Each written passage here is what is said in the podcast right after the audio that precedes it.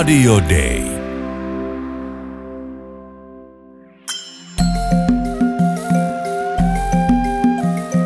Usko, toivo, rakkaus. Mutta suurin niistä on rakkaus. Kirkko maailmalla. Tervetuloa Kirkko maailmalla ohjelman pariin. Tänään tapaamme Ilkka Revon, joka on ollut Suomen lähetysseuran työntekijänä Namibiassa ja on nyt palannut Suomeen. Ilkka Repo, missä sä oot tällä hetkellä? Tällä hetkellä mä olen Raudaskylän kristillisellä opistolla omassa toimistossani tässä. Tehtäväni on talous- ja hallintopäällikön tehtävät täällä. Että Raudaskylän opisto on täällä Raudaskylällä, eli Ylivieskan kaupungin tuntumassa, että ihan kotiseudulla takaisin. Kuinka monta vuotta olit yhteensä pois sieltä kotiseudulta? Joo, ensimmäinen varmaan sillä lailla, että lähdettiin 91 vuonna lähetyskurssille ja siitä eteenpäin, että semmoinen, semmoinen 30, 31 vuotta oli niin kuin reissussa, että varsinaista työ, työjaksoa varmaan semmoinen 30 vuotta. Toki välillähän oltiin kyllä kotimaan jaksoilla, pisimmillään varmaan 10 vuoden pätkä oli, niin kuin, että oltiin kotimaassa ja silloin voin taas tein sitten täältä kotoa käsin erilaisia lähetysseuran hommia, mutta lähetysseuran palveluksessa se 30 vuotta, mutta ulkomailla varmaan semmoinen noin 20 vuotta. Se on melko kunnioitettava saavutus ja olet myös perheessä kanssa tietysti monille seurakuntalaisille Suomessa tuttu tämän historian takia. Miltä susta tuntui palata Suomeen tietäen, että nyt sä palaat ihan jäädäksesi? Kyllähän se oli varmaan semmoinen, tai oli, oli semmoinen niin kuin kaksijakoinen se tunnelma, että toisaalta mä olin siis hirveän mielelläni jatkanut työtä eteläisessä Afrikassa ja lähetysseuran työyhteydessä. Mä oon sen kokenut aina hyvin rakkaana ja läheisenä, mutta perhetilanteen vuoksi niin se kävi vähän vaikeaksi ja yksinäiseksi, että kun yksin olin siellä sitten nämä viimeiset vuodet, niin, niin tuota, se oli liian, alkoi käydä henkisesti rankaksi ja oli sitten hyvä, hyvä kun tämmöinen mahdollisuus tuli ja tämmöinen ratkaisu, mutta tota, kyllä se ei, se ei se helppo ollut. Ei se helppo ratkaisu ollut, mutta tuota, nyt tuntuu, että ihan hyvä ja oikea ratkaisu kuitenkin on ollut. Mikä oli sellainen ensimmäinen konkreettinen asia, johon kiinnitit huomiota Suomessa, mikä jotenkin pisti sulla silmään? No tota, varmaan työ, työrintama on se, jossa niin kuin se suurin ero on, että tuo, tietysti sitten kun silloin kun on lomalla, niin, niin se, se on niin, niin erilaista se lomailu, että ei siinä sit, sillä tavalla niin kuin ajattele sitä eroa, että missä, missä on, mutta tota, ehkä tuo, tässä työkuvioissa voi ajatella sitä, että ehkä on semmoinen niin kuin hyvin vahva asiakeskeisyys täällä meillä.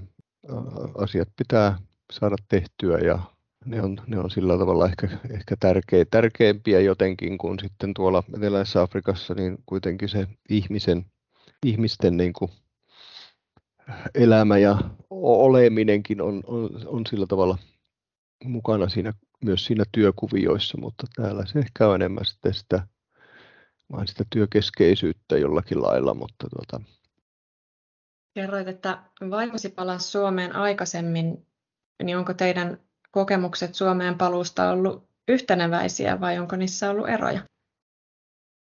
Meillä on se ero vaimon kanssa, että, että päivillä on ollut työ sillä tavalla niin kuin koko ajan selvänä ja valmiina odottamassa, että koska hän on opettaja, niin se opettajan työhän on aina opettajan työstä lähtenyt sitten sinne työalueelle lähetysseuran palvelukseen ja palannut sitten opettajan työhön, niin mulla se on tietysti ollut vähän erilainen tilanne, koska mulla ei niin tämmöistä vakio paikkaa, mihin mä olisin palannut, niin ei ole ollut. Että mä oon aina ollut niin lähetysseuran palveluksessa kaikki välijaksotkin, mitä Suomessa on oltu. Ja tämä oli sitten niin ihan uusi, uusi tehtävä ja uusi avaus mulle sitten, niin, niin tämä on, on ollut ehkä vähän jännittäväkin, mutta, mutta ihan mielekkäältä tällä hetkellä tuntuu. Ehit olla Suomen lähetysseuran palveluksessa 30 vuotta niin miten kuvailisit, että lähetystyö sinä aikana ehti muuttua? Kyllä siinä aika paljonkin tapahtuu muutoksia siinä mielessä, että silloin 90-luvun alussa, kun mentiin Namibiaan, niin meillä oli esimerkiksi Namibiassa oli vielä paljon työntekijöitä, jotka eivät varsinaisesti olleet, tai siis olivat niin kuin kirkon ja kumppanin palveluksessa ihan suoraan. Ja, ja tuota, siinä, sitä muutosta on tapahtunut, että kun kumppanien toiminta on kehittynyt, heidän organisaationsa on kehittynyt ja omia työntekijöitä on kumppaneilla paljon, niin tuota, sitten se meidän lähetystyöntekijöiden rooli on muuttunut. Enemmän oltu sitten siinä niin kuin sivussa ja auttamassa ja neuvomassa ja sitten nyt viime, viimeisin muutos ehkä on ollut se, että sitten niin kuin meidän työntekijät on aika paljon sitten lähetysseuran organisaation työntekijöitä. Ja, ja tietysti niin kuin Eteläisessä Afrikassa totta kai se, että lähettien määrä on vähentynyt paljon, että työyhteisö tai se suomalainen työyhteisö muodostuu niistä ihmisistä, jotka ovat sitten eri puolilla Afrikkaa.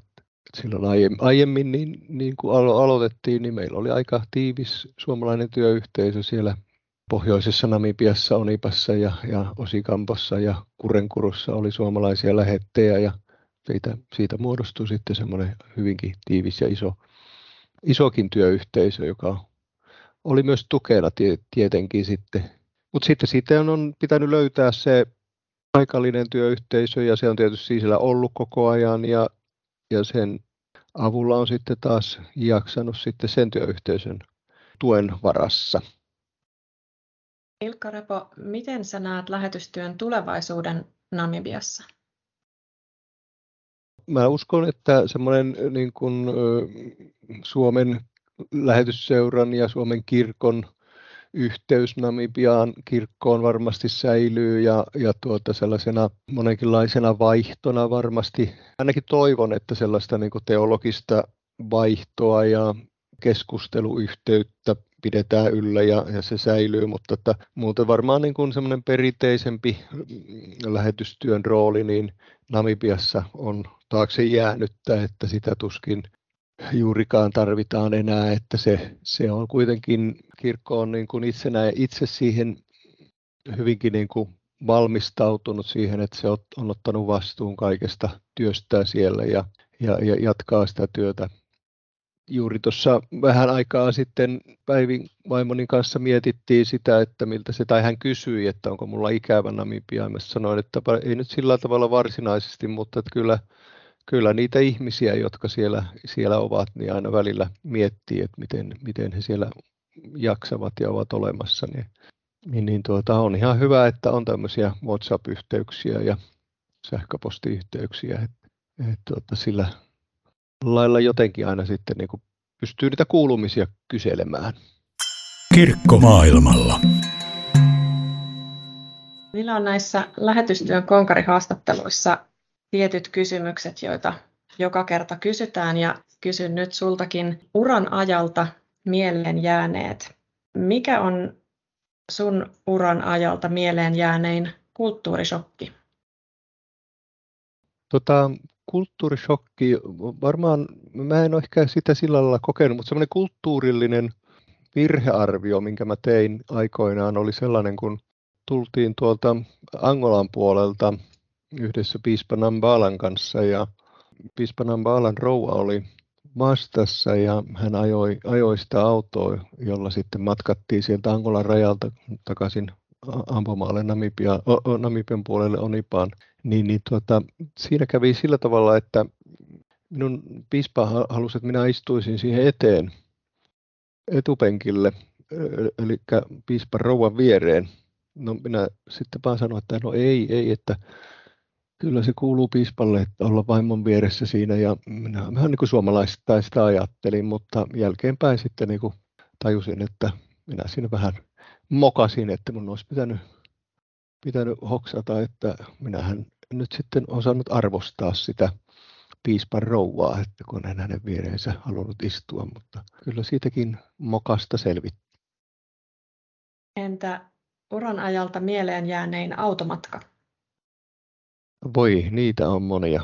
Tota, yksi tällainen mielenkiintoinen lähetysseuran siihen aikaan oli tämä valokuvaaja, niin hänen kanssaan tuolla Zimbabwessa, kun me oltiin työmatkalla ja sitten jäi, jäi tuota yksi päivä vapaata ja päätettiin, että lähdetään tutustumaan Zimbabwen Bulawajon kohteisiin siellä ja sen, sen erääseen luonnonpuistoon sitten mentiin ja ei oikein tieto ollut hyvin merkitty siellä, niin tota, yhdessä siinä aina arvottiin, että mille tielle mennään ja, ja sitten valittiin yksi tie ja jatkettiin sitä, eikä se alkoi muuttua aika huonoksi ja meni erittäinkin huonoksi ja viimein niin huonoksi, että mä ajattelin itse mielessäni hiljaa, että saapa nähdä, että miten tästä selvitään. Päästäänkö me tällä autolla siitä ajamaan ja minä vaan sinnikkäästi ajattelin, että no ei auta muu kuin ajaa eteenpäin ja hiljaa mielessäni rukoilin, että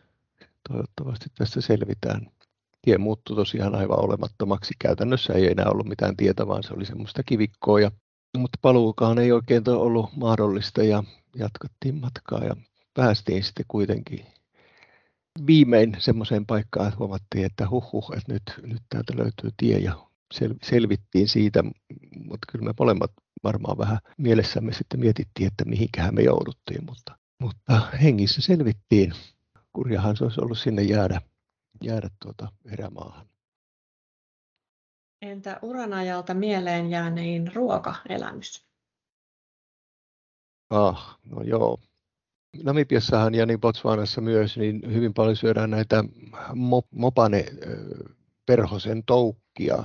Ja, ja tuota, ne tietysti oli semmoinen ensimmäinen hyvinkin niin kuin eksoottinen kokemus sitten, kun näitä toukkia tarjottiin syötäväksi. Ja kyllähän ne sitten loppujen lopuksi ihan syötäviä ovat. Ja näin. Ei, ei minulla mitään hirveätä herkkua kyllä, jotkuthan tykkää niistä kovasti, mutta, mutta, mutta kyllä se ensimmäinen kokemus oli vähän semmoinen, että hetkinen, että tämmöisiä toukkia, kun täällä syödään. Ja no tietysti myös sitten nämä häissä ja muissa kokouksissa, kun on härkä teurastettu tai vuohet teurastettu ja sittenhän kun on kaikki, kaikki mitä mahdollista on, niin sieltä sitten eläimestä mantu sinne keittoon ja tarjolle, niin tuota, vähän nämä tietysti tämmöiset eukkot ja muut, niin ei aina väli, e, e, ensimmäisenä tuntunut semmoiselta, että hetkinen, että onko tämä, pitääkö tätä syödä, mutta ainahan kaikkia on pitänyt yrittää maistaa ja joku on sitten se ennakkoajatus onkin niin kuin on ollut väärä ja sehän on ollut ihan syötävä, hyvältä, hyvältäkin maistuvaa, mutta tuota,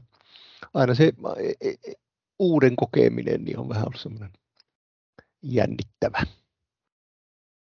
Mikä on ollut sun 30 vuoden lähetystyöuran ajalta mieleenpainunein Jumalan läsnäolo?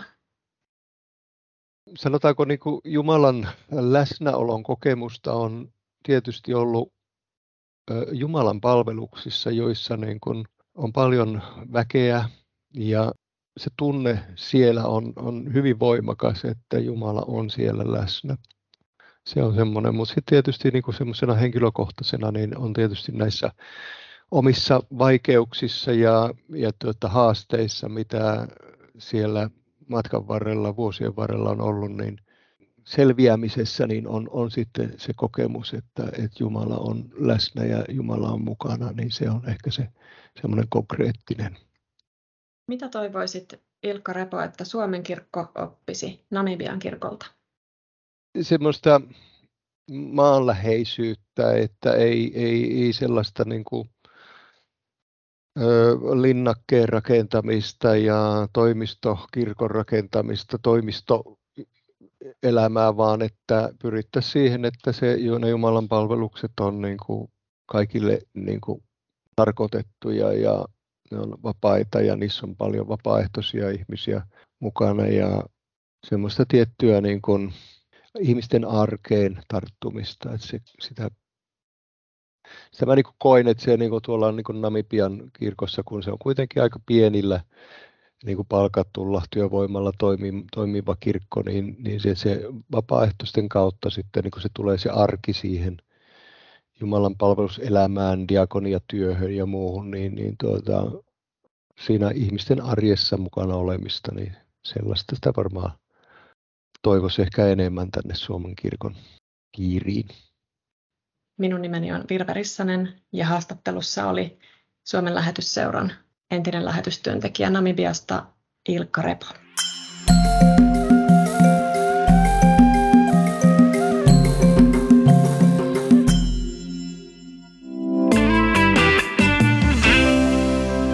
Radio Day.